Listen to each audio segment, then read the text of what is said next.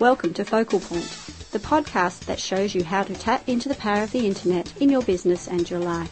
You can find us on the web at www.gihanperera.com forward slash podcast. That's G-I-H-A-N-P-E-R-E-R-A dot com. You can subscribe to the podcast, listen to all our past issues, or leave comments for us.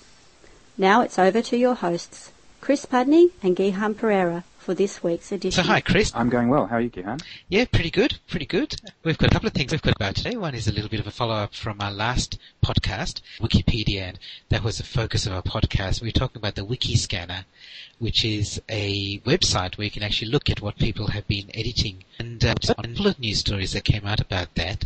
And since then, in the last couple of weeks, there have been a couple of others. Do you want to talk about that briefly, Chris? Yeah, that's right, Gihan. So um, the original article that you brought to my attention is one in the Sydney Morning Herald, uh, just talking about some of the uh, Australian um, edits on Wikipedia that were discovered using Wikiscanner. And since then, there's been a, a, lot more coverage in Australia and worldwide about Wikiscanner. And something that was a, a little bit amusing was um, that on the ABC Television's Media Watch program, they uh, they looked at uh, the Sydney Morning Herald article, but they noticed that one thing that uh, Sydney Morning Herald forgot to mention was the number of edits to Wikipedia that uh, were made by the that were made by uh, people from within the Fairfax Media Group who own Sydney Morning Herald, and some of those there were quite a lot more than uh, say the Prime Minister's office or any of the governmental ones that they that they exposed or uncovered and some of them were pretty dodgy. So um, yeah, it was kind of funny to for Sydney Morning Herald to get a bit of a, get a bit of a comeback uh, from their from their coverage of Wiki. Hmm, which is interesting. Like we were talking before we started about the whole idea that this is is such a simple tool, and it now gives everyone access. And we were talking about Sydney Morning Herald and Media Watch, but you or I could have done that same research about the Sydney Morning Herald, couldn't we? And and publish that story in, in a blog. That's right, exactly. Yeah, I think it was um, Channel Nine MSN who um, who went and and looked at uh, the Fairfax um, Fairfax Media Group and what they've been um, up to on Wikipedia. Uh, but they were careful, 9MSN, to also disclose their their own edits to uh, Wikipedia so that someone couldn't turn around and point. That's right. And you know the the thing is that just editing wiki pages is not a bad thing. In fact, even editing your own Wikipedia page isn't necessarily a bad thing. It just depends what sort of edits you've made. And in fact, some of the things reported in that original article I thought were fairly benign edits made to perhaps restore the balance in some of the articles which had been a bit critical about the government, but restoring the balance by taking out things which were obviously not factual or even providing links to things that were factual just to add evidence rather than necessarily delete stuff that they didn't want people to, to know about. So the other thing that you and I both spoke about, Chris, was the the idea that this is such a simple tool. Exactly. Yeah. I mean, Wikipedia's there, all of the edit history is available, and um, IP to location, that's the database that uh, Virgil Griffiths, who, who built Wikiscanner, it's a database that maps IP numbers to the companies who've registered them. That database is available, I think it's a few hundred dollars. So yeah, you put together the edit history from Wikipedia and IP to location, write a really simple tool that anyone with a bit of computer science background could have done, pop it up on a web page, and away you go. So really, there was nothing technically difficult about what Virgil Griffiths has, has done, but what was astounding is the, is the leverage that um, that he's created by by just putting together, combining those simple simple databases with a simple tool. Yeah, and I guess for me, there, there are two things that really stand out from that. One is the whole idea of your privacy now, and you know, from you know, I'm passionate about message management, Chris, and one of the things is that you just got to be careful. You got to be careful that you you might be going around the world editing editing out things about yourself that you don't like people to to see or read, but you don't know who's got access to the information that shows that you've done that. So you leave a you leave an electronic trail that's very hard to hide nowadays. That's right. Um, yeah, exactly. And Jimmy Wales, the the uh, the Wikipedia co-founder, his comment on Wikiscanner is that uh, it brings a, another level of transparency to Wikipedia, and you know, that's that's one of the great things about Wikiscanner, and, and it uh, exemplifies the point you've just made about um, your your trail through uh, the internet. Yeah, and, and I guess the other thing that I that I'm really fascinated by is this is just another example of the world now being a this is Web 2.0 is an example of the world being about community, not about authorities, not just about big companies with a lot of money who can have their say. It's anybody, anybody who's got an interest in a small niche area can use a tool like Wikiscanner to find out what the people in that area are saying. That it's the it's the David versus Goliath. Like David has now got a better slingshot. That's that's exactly right, isn't it, Gihan? That's that's what we were saying. The tool, Wikiscanner itself, is not complex at all. What it's done is it's facilitated the internet community. You know, if someone's interested in what uh, Pepsi Cola have been up to, or what uh, the Prime Minister's office has been up to, they can go to Wikiscanner and really easily dig deep into Wikipedia and find out what's been going on in that little niche. Mm, it's part of the people all over again. Yeah. Which actually leads us on to our topic for, for this podcast, because again, we're going to be talking about tools that people are using to get their message out there now, and maybe we're talking about the ways that they're not using it very well. So, Chris, you were talking to me a couple of weeks ago about the whole idea of YouTube and how political parties are starting to use tools like YouTube and Facebook and some of these new media tools as ways to, to campaign. Um, and we're we must be pretty close to an Australian federal election at the moment, so it's a topic that's good, that's warm at the moment. It's definitely going to be hotting up very soon.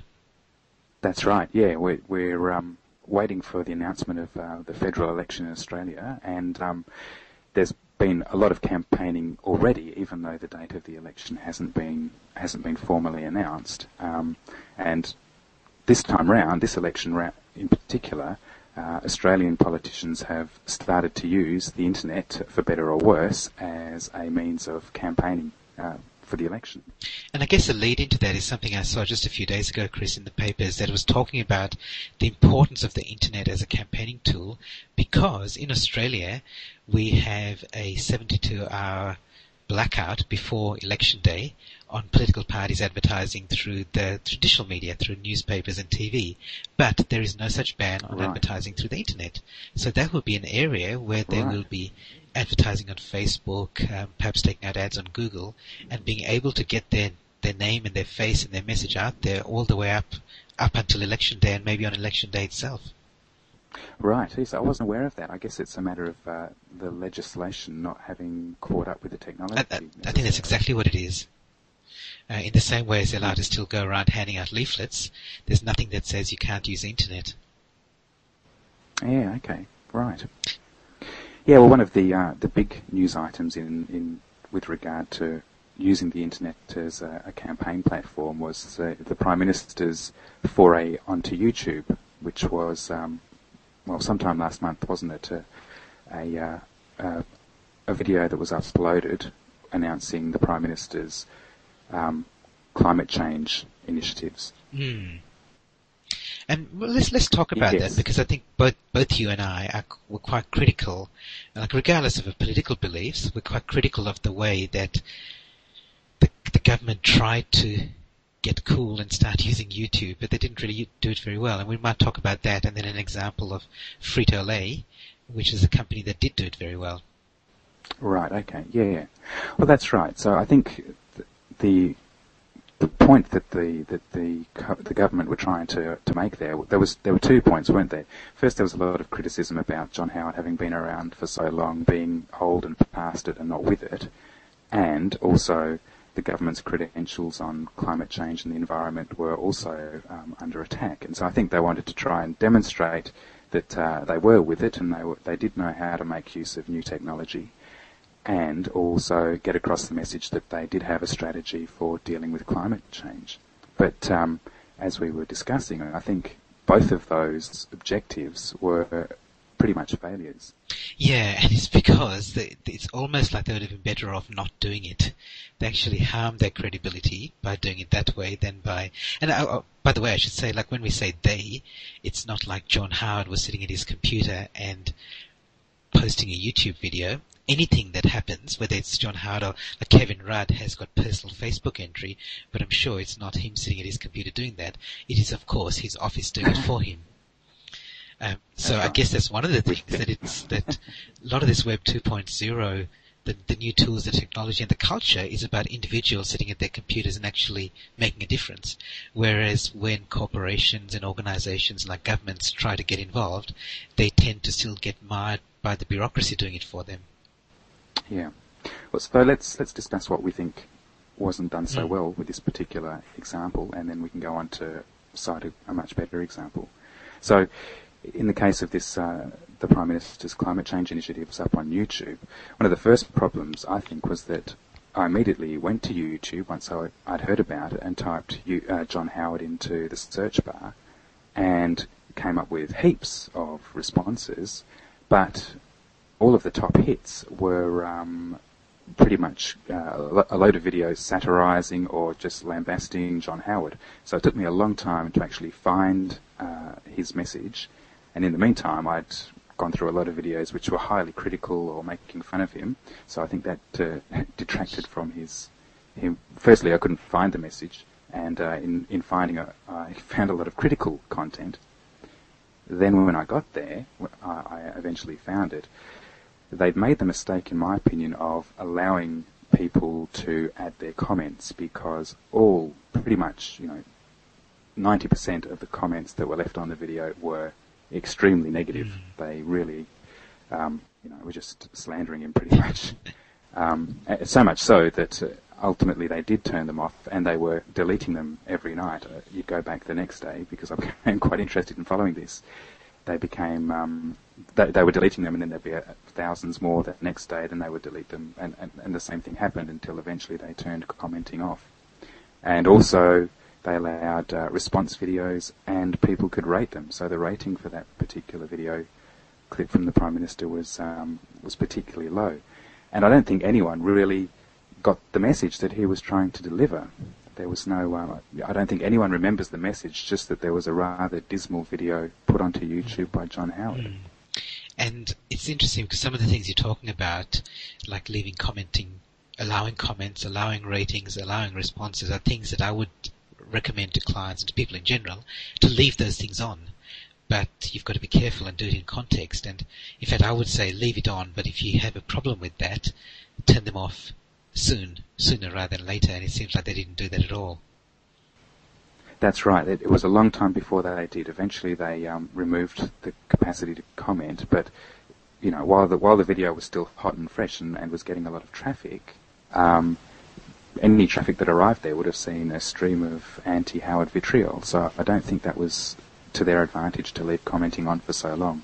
And you know, I, I think, well, I know that subsequently they've they've put other videos um, to the uh, for that particular user. I think it's John Howard 2007, and they've you know they've they've learned from that mistake, and you can't comment from from the, the point that the uh, the video is launched. Mm. Mm. And I think the other point you made is really interesting, Chris, and it's a really important one. That it took you a long time to find it, and the trail that that, that led you to it was uh, put you in the put in a very negative mindset or uh, set a very negative frame before you even got to the the supposedly positive message.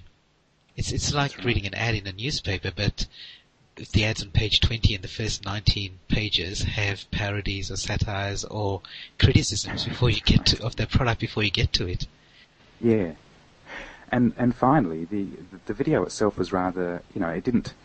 It was just a, a two camera piece with John Howard reading out the transcript uh, describing the new policy. Uh, it wasn't really.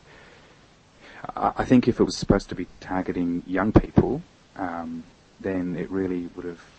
They would have said, well, you know, I can see this kind of boring stuff on the TV news every night, sort of thing. So again, the content as well as as as finding it on YouTube were were really lacking in this example.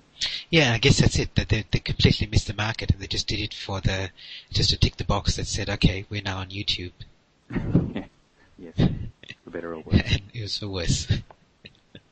so let's what could they? Well, let, us not. We'll come back to what the, what could they have done.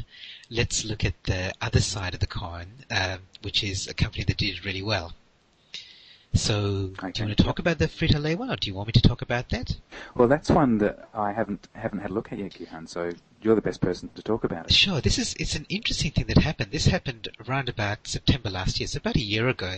Frito Lay, which makes the Doritos chips, decided that um, they, they were going to take out some advertising for the Super Bowl, and Super Bowl ads are incredibly expensive, like multi-million dollars Mm. now for a 30-second spot um, for for one ad, and in the past, they've used advertising agencies to create those ads, and of course, some of them have been very clever, some of them have been very artistic, and some of them have actually, sold products.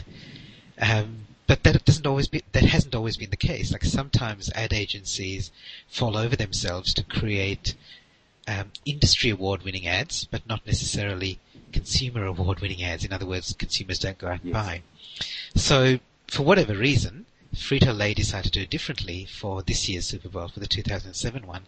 They started a competition where they opened it up to consumers. They said anybody could create a 30 second shot and they would post, they had to post it up on YouTube and then they would just choose the best one and that would air during the Super Bowl. So they took a huge risk, took a huge risk because they were, um, they were really opening it up to amateurs and they made a commitment that they would do that. And so for, for a couple of months, I think October and November last year, people had the chance to create the ads, put them up on YouTube or I'm not sure if it was YouTube or Yahoo Video, but one of the free video services like YouTube, and uh, Yeah. do do what they liked. So they had complete creative license to do whatever they liked, and then Frito Lay management would pick one of the ads for the Super Bowl.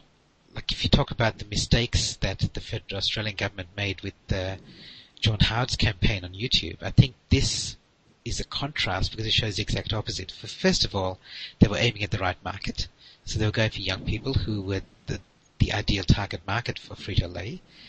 They were aiming at viral. They were using viral marketing because people it, it would generate a buzz. People would talk about the fact that they could create an ad for that would appear on the Super Bowl.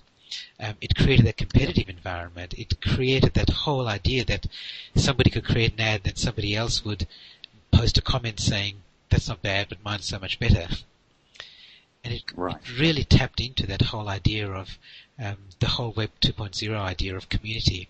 Uh, and it worked really well, and that's what they did. They aired one of the ads during the Super Bowl. But I think more than the value of the ad, the millions of dollars that they spent for the Super Bowl ad would have been recouped many more times by the viral marketing campaign and the the brand recognition of Frito Lay doing something cool for for its customers who for whom cool is good.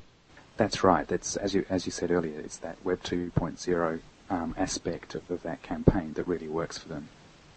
Uh, So one wonders, could uh, could a similar concept be applied with regard to not a product, but rather to political messages?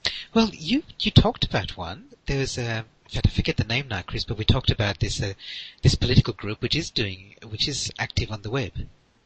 That's right. It's again, it's an Australian political. I guess they're a grassroots organisation called GetUp, and they um, launched a, a, a campaign called um, Oz in 30 Seconds, which followed the same same model as the Frito Lay um, campaign that you just described. So they invited um, people to submit videos politi- with a political message uh, to uh, their their Oz in 30 Seconds website and they were uploaded to Google.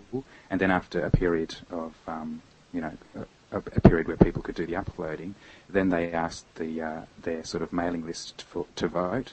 So you could you were shown a selection of the videos, and you could vote. You could rate them out of ten, and then um, that narrowed down uh, a short list. And then they had some celebrity um, celebrity and political uh, panelists choose the the winning video and I understand that um, that will be aired once the election is announced. It'll become part of uh, the political campaign um, when when we know the election is going to be held. Mm. Why did it work? Yeah. Again, for the same reasons that the the Frito Lay one worked. It was it was viral. Um, you know, people heard about it. Uh, firstly, they had a big mailing list, so they they had a, a, a user base that they could go to to invite people to submit videos, and they had an audience of of uh, of um, Australians who could actually go and judge and, and vote on those videos. Yeah, and I think the whole idea that the thing that you mentioned that they already had a mailing list means that they were already they'd already embraced the concept before they started posting their first idea up there. They'd already embraced the concept of using the internet as a communication tool, And maybe that's the mistake that the federal government made, that their first foray into it was this. And they made a big splash about it, but they didn't really understand how it worked. And therefore, they were lampooned rather than being praised for it. That's right, yeah. And one, one could imagine, I'm sure that there's uh, that the Liberal Party has a mailing list of its members, and and it, there'd be nothing to stop them from, from engaging in the same kind of um, marketing exercise as GetUp and as Frito Lay and as uh, various other organisations have done in order to try and get their membership involved in um, involved in the process of um, of developing their campaigns. Yeah, but I think it comes down to this idea of just being willing to embrace it. A, a, kind of related story is that John Howard didn't put up a MySpace page for John Howard mm-hmm. because, and like he stated, reason was because he didn't feel that he should be supporting a commercial organisation. So the Liberal Party of Australia has a MySpace page, but John Howard doesn't have one himself. And again, like whether you think that's right or wrong, it just indicates to me that it's, it's just an indication that the Liberal Party or John Howard or his mind as a whoever isn't serious about embracing the internet as a, as a, doing it seriously. They're just give, they're just doing the window dressing, but not really getting into it. Yeah. Yes, I think it's going to be an interesting time once the election is announced, just to see how the internet is used, whether they're going to improve upon these first stumbling steps, um, and just see what comes out. Uh, I'm particularly interested in what's going to happen in the last 48 hours of blackout. Yes. Maybe we'll get a lot of spam. Yeah, that's right. Which, um, and you know, the anti-spam laws in Australia don't apply to political parties. That's right, as well as the um, the um, do not call list. That's right, or the and the Privacy Act and all of those things. Political parties are exempt, so it'll be really interesting. This is probably the first, the first time that the federal election will be fought so strongly on the internet. Yes, interesting times ahead, Gihan. Absolutely. So we will uh, we'll probably have another podcast sometime later about uh, when when the election's called, talking about what's happening and maybe a follow up about what's happening and our, our commentary on it. Um, but in the meantime, what would you suggest for people who are thinking of doing things like this, Chris? Like this, maybe even small businesses or individuals who want to start using things like YouTube. What would you have you got any suggestions? Yeah, I, again, it's the same sort of message that we've we've closed most of our podcasts with, and that is, it's really a fairly simple thing to do. Just get get some video, do re- read something out, or or, or make a, a, snappy little video, and it's really easy to upload it to to YouTube, and make sure you choose some sensible keywords that you associate with your video. If you've got a website that you want people to go to, place a watermark on your on your um, video that you upload so that uh, that's given some profile. But again, give it a go, I think. Um, you know, I- embrace it as you've said, um, and you might make a few mistakes like John Howard does, but has, but uh, you never know your luck. That's right. I think my message would be to embrace it first. So you start small, so you can start with a little video and send it out to a small mailing list. And if you if you've got some big ideas, you've really got to know this stuff. I, I, say to my clients over and over again, this is something you can't outsource. You can eventually, but it's hard to do it initially. Initially, you've got to understand it, and the only way you can understand it is by immersing yourself and experiencing it. So if you're not willing to do that, you're almost better off not doing it at all. Um, so I, I highly recommend you do it, but start small, as you said. It's easy to do, but if you don't take the baby steps, don't you got to earn the right. Don't assume that people are going to love what you do straight away because you'll stick out like a sore thumb. So thanks, Chris. Great. We will be back in a couple Thank of weeks' you, time, and uh, we'll be talking about something new. Will do. Good to talk. Bye, Gihan. Bye for now.